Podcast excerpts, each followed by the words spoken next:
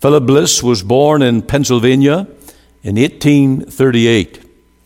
He went to Chicago. He went to, as a musician, to work for a Sunday school mission, and he composed many hymns.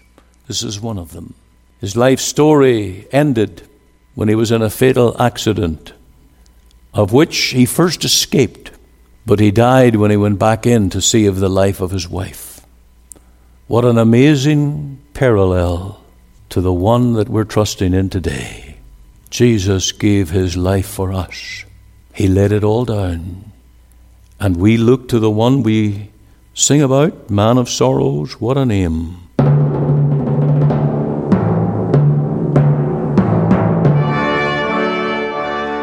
Welcome again to Let the Bible Speak. This is Pastor Ian Goligher, and we're continuing today with the message on Saved to the Uttermost. Hebrews chapter 7.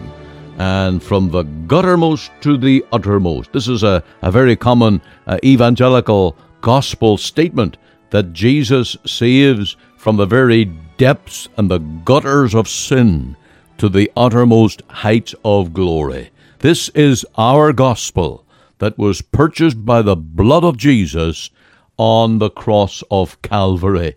We take delight today to share the message of the gospel with you, and I trust that you'll stay tuned right to the end today. We're continuing with our excerpt on euthanasia, the culture of death in Canada. This is really very fearful when you begin to think about the sudden introduction under the Liberal government in this country that uh, we have gone from a country that protects life now to a culture that has cheapened life. Uh, and surely it is a part of the multiple deaths that we have in our streets, in our cities, and across this country.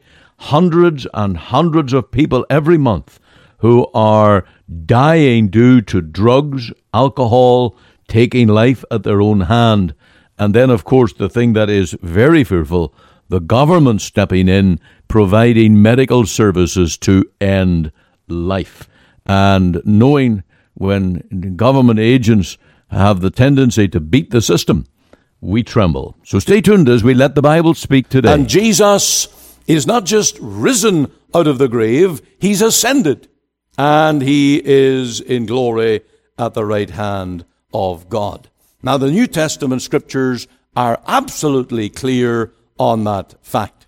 His heavenly work has begun at the Father's right hand, and he is untouchable.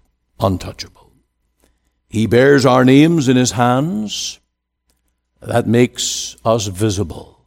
And we are given the picture because Jesus has a real body in heaven. Other things in heaven, uh, they are invisible, many of them. Angels, our spirits have no bodies. They are invisible. God, the Father has no body. God, the Spirit has no body. But Jesus has a body. He has a body like our bodies. And Isaiah tells us that our names are engraved in the palms of his hands. We can take that literally. We can take that when he's pleading with the Father, he holds out our needs and our interests before God. And he's untouchable, totally secure, and focused in his work to intercede. Down here in this world, we become worrywarts because we are touched by many things. Famines, wars, rumors of wars, family feuds, financial crises. Many things come into our lives and we think it's all over, it's all shaken. But Jesus is untouchable. He cannot be moved. And his ministry is absolutely certain. We're told that he ever liveth to make intercession for them. Nothing shall interrupt his work. And of course, the big thing is that he will never die. He will never die. He is beyond death. That is the clear warning that is given. Now, contrast. In the Old Testament, the high priest who did not do his work died. The high priest who did not make the right appearance in God's presence with the right sacrifice, the right blood, died. Indeed, there is a myth in Judaism, and you can Google this and search it sometime, that there was a rope that was tied around the ankle of the high priest, lest when he goes through that veil, he is imperfect and dies. And that the people would have a way of retrieving him out from the Shekinah glory of God, pulling his body out with the rope from his ankle. But it's a myth. But it's a myth that got started out of the concern what do we do if he dies behind the veil? It's always a concern in the people's mind in the Old Testament. But we don't have any such worries. Our Lord Jesus cannot die. He lives in the power of an endless life. And there are things that cannot touch our Lord Jesus in glory. Death, Satan, and sin. None of them can touch him right there. And so we have every confidence that what our Lord is doing as our high priest appearing in God's presence pleading for us as our advocate is effectual, and therefore our prayers are never in vain. We pray in Jesus' name. We come in His authority. We plead His advocacy and glory, and we say, Lord, present my prayer to the Father. And we're always heard. You never get a callback message. You never get someone saying to you, He's too busy. He's not in today. I had a piece of software that I wanted to install on my laptop. Uh, it's the same program that we use in the computers here for the webcast and for the audio, and I wanted to load it onto my laptop. But because I updated to a Windows 10, wouldn't accept it. And so I decided to call the people. Uh, Adobe is the, the people. Uh, the program was, was firstly a company called Syntrillium, uh, when they first bought it, it was a program called Cool Edit. Then Adobe bought it out. And so there was an update to it, which we got and paid for. And I had the registration number, and I thought all I needed to do was put that code in. I should be able to update it, but I can't. And on two occasions, I tried calling through, and I waited online 30 minutes each time. What did I get? Annoying music. That's all I got. And I waited and waited, could never get through, and I still haven't been able to reach them. When you read here of our Lord Jesus, and it tells us at the end of verse 25, He ever liveth to make intercession for them. There's no disappointment here. There's no need for unbelief here. There's no need for doubt here. There's no need for saying there's no worth in praying. Let me say, Christian, when you plead the name of Jesus in prayer, your prayers are always heard. They're always heard.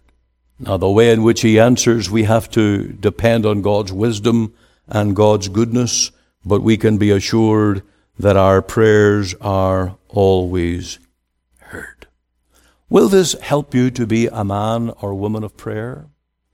Will this help you to go into the secret place and plead the name of the Lord Jesus. It's not an empty name. It's not just an historic name. It is the name of the one who now lives before God pleading for his people.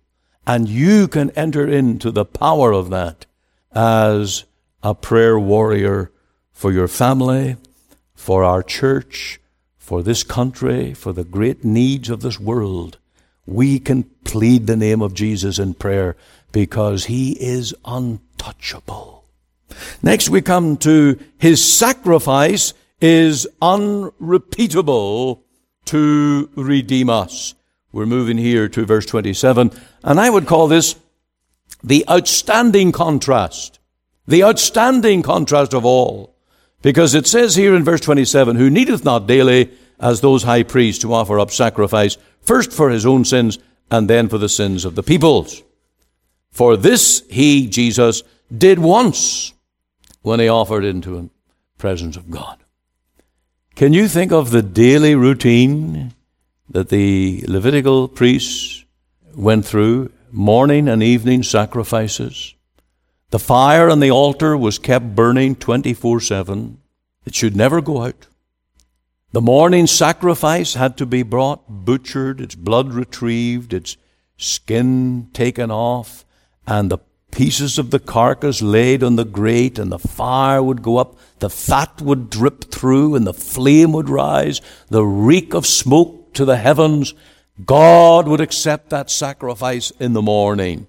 Do it again in the evening. Do it tomorrow. Do it every day. And for years and generations and centuries, from Moses to Christ, the Levitical routine went on. It was a big task. Nobody could even count the number of sacrifices that were made, the millions of sacrifices, the oceans of blood that were shed to appease the wrath of God. They went on and on until Jesus came, until Christ's sacrifice. We're told in Matthew 27, Jesus, when he had cried again with a loud voice, yielded up the ghost. And behold, the veil of the temple was rent in twain from the top to the bottom. And the veil of the temple, well, is a different gospel, Mark 15. And the veil of the temple was rent in twain from top to bottom. Why? To demonstrate for all time that that way of worship ended. How? How? Because of the value of the sacrifice of Jesus. It was worth more than all the oceans of blood of Old Testament sacrificing. The life, the dignity, the person of Christ as the Son of God and the Son of Man in one person. Yes, as theologians would say, one drop of Jesus' blood was enough to pay the price of sin for a whole world of sinners. But not only one drop, one death he must die. The wages of sin is death. Therefore, Jesus must die. And he offered up himself. Would you look at that in verse 27 again? At the end of verse 27, for this he did once when he offered up himself. Not a bull, not a calf, not a sheep, not a goat, not a pigeon, not a turtle dove. Himself self. Jesus, the eternal second person of the Trinity, united in the human body from the womb of Mary, Himself on that cross, from His head, His hands, His feet, His side, flowed the blood of our Redeemer, a sacrifice worth more than all the sacrifices man could ever offer. And the blood of Jesus, the death of Jesus, it is unrepeatable. It needs no addition. It needs no assistance because his death is enough. No more blood is required. And Peter puts it that we are redeemed not by the things as silver and gold, but by the precious blood of Jesus as of a lamb without spot and without blemish. What is your hope in today for peace with God? What does the name Jesus, the man of Calvary, mean to you? Can you say that that is your hope? He is your trust for heaven. One sacrifice. Don't ever dare try to repeat it. Don't ever stoop to turning communion into some kind of a transformation into physical body and blood. That is but blasphemy. Because one sacrifice, the communion is not a sacrifice. It's a remembrance feast. It is a picture of grace. Can be worded in many ways, but it is not a sacrifice. Because there's one sacrifice only that is unrepeatable. Then our last one in verse 28 His nature is undefilable to perfect us. And I take this from the final three words, who is consecrated for evermore. And if you have a margin in your Bible, you'll see the word consecrated means perfected. Perfected. He is undefilable. Now notice in that verse, the first part of the verse says, The law maketh men high priests, which have infirmity. They're but men. They have sinful thoughts. They have in their flesh sinful passions. They have the capability of great sin and common sins and frequent sins, sins of commission, sins of omission. They were men who were weak and frail and imperfect. But here is the Lamb of God who is perfect, who is consecrated forevermore. He's perfect forevermore. As we know, out of a filthy fountain, you cannot get clean water. And it's only out of the pure life, the pure sacrifice of Jesus, the Son of God, that you are going to get the purity, the cleansing that you need. This is the nature and the character of our Lord Jesus. And so today, get your eyes on Jesus Himself. He's sinless. He's perfect. The doctrine of Jesus' sinless nature is everywhere in the scriptures. And He's our boast. He is our delight. Where will you find a perfect Savior? Where will you find one that can make you perfect before God, removing all of your sin, sins and giving you all of His righteousness? Christ is the one. He's the one. We have a hymn, Man of Sorrows, what a name. For the Son of God who came, ruined sinners to reclaim. Hallelujah. What a Savior. That hymn was written by Philip Bliss. Philip Bliss was born in Pennsylvania in 1838. He went to Chicago. He went to, as a musician, to work for a Sunday school mission, and he composed many hymns. This is one of them. His life story ended when he was in a fatal accident, of which he first escaped, but he died when he went back in to see of the life of his wife. What an amazing parallel to the one that we're trusting in today. Jesus gave his life for us. He laid it all down. And we look to the one we sing about, Man of Sorrows, what a name for the Son of God who came, ruined sinners to reclaim. Hallelujah. What a Savior, bearing shame and scoffing rude. In my place, condemned he stood, sealed my pardon with his blood. Hallelujah. What a Savior. Hallelujah is an international language word. You can use that word in any part of the world. And it's also the language of heaven. We'll sing our hallelujahs when we trust in Jesus. Will you join us? Will you be there? Are you saved today? Is Jesus, the man of sorrows, your Savior? Will you have Him to wash you white as snow and make you right for heaven?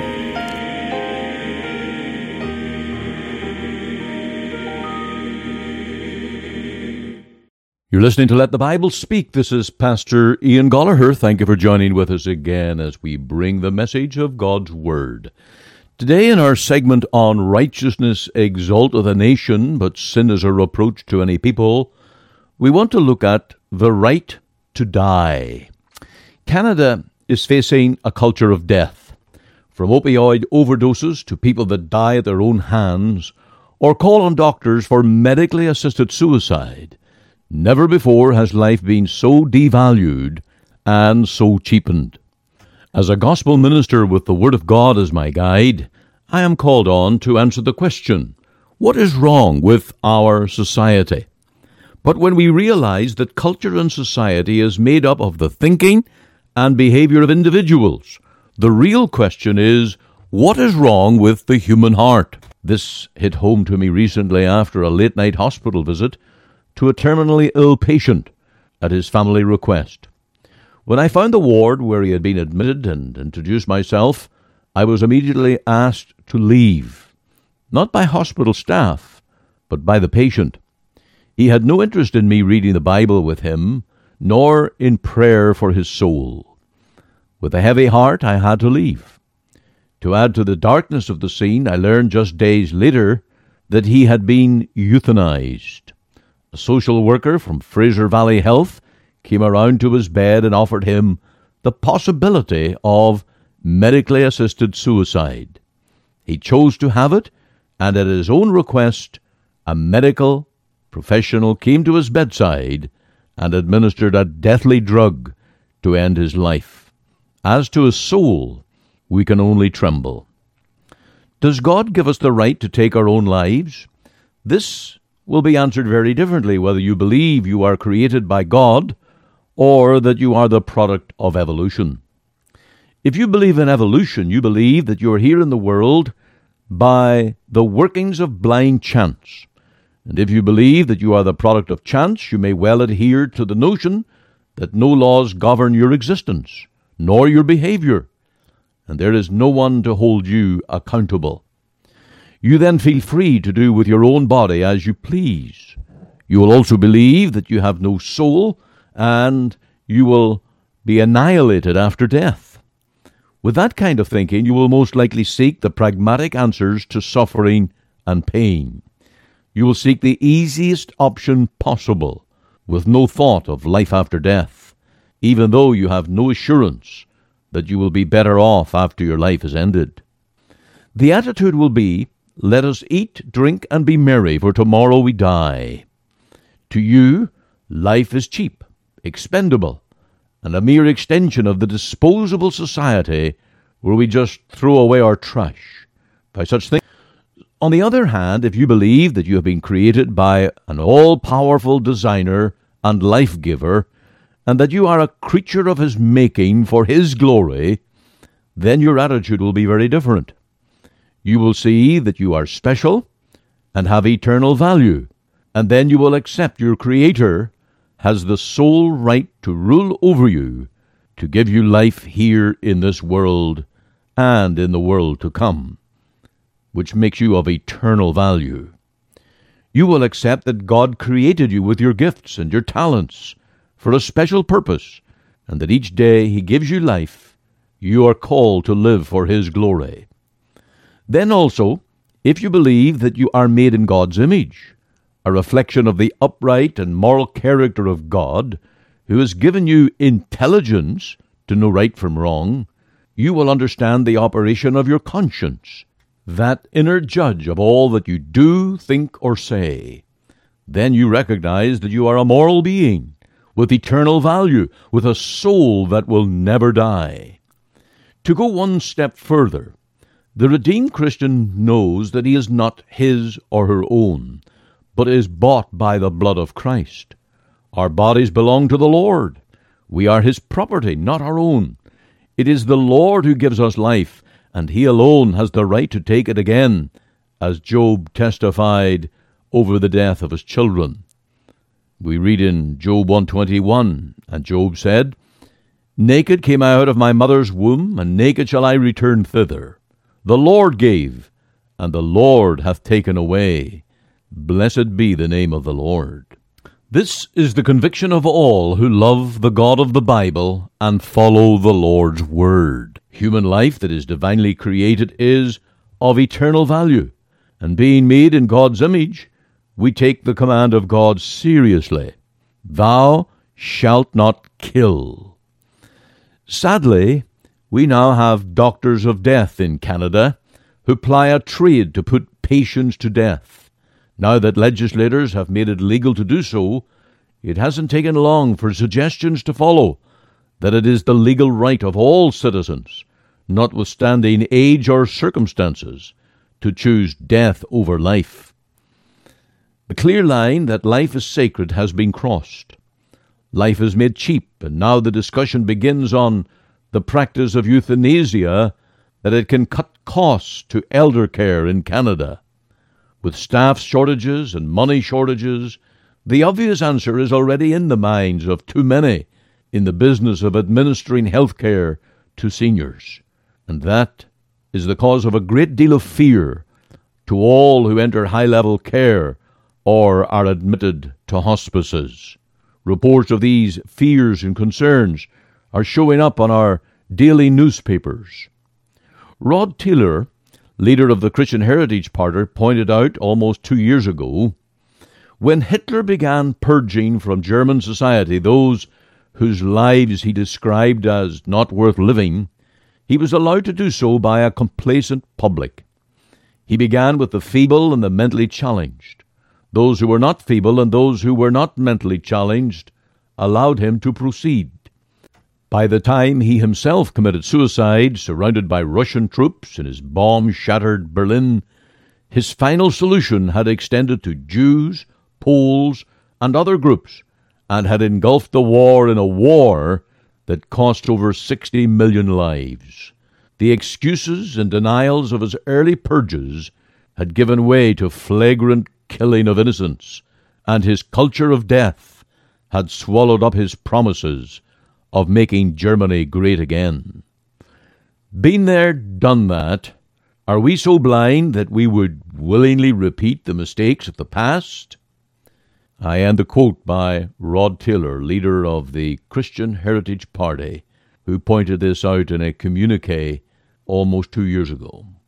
While governments attempt to build in some safeguards to the system, such as insisting that two doctors sign off on the procedures to euthanize, we know human nature is ever inclined to beat the system or go beyond the ethically blurred lines to practice what is economical or convenient.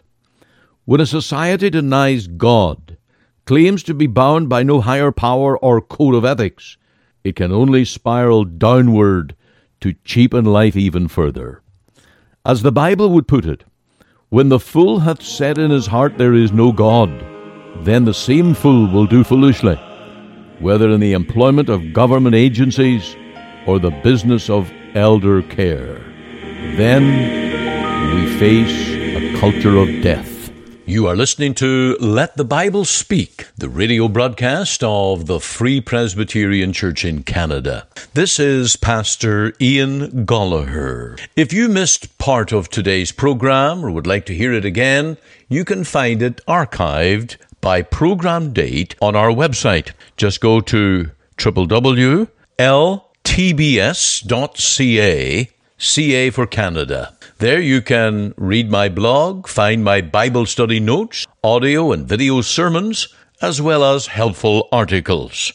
Or you can go to our podcast on iTunes. We're on the air Sundays at 9:30 a.m. for our full church broadcast and Monday to Friday 5 a.m. and 5 p.m. on this station to bring you the gospel from our Free Presbyterian Church here in Cloverdale. We also invite you to our church services on Sundays 10:30 and 6 p.m. Through our website you can listen and view to our online services at 10:30 and 6 p.m. Make it your Sunday worship. Click on the Live Now button on the home page of our website. Or if you would like to talk with me one on one as a pastor, please give me a call. The phone number is 604 897 2040. The mailing address is 187 9058 Avenue, Surrey, BC, V3S 1M6. We're located just two blocks north of number 10 Highway on 188th Street. Our website again is ltbs.ca.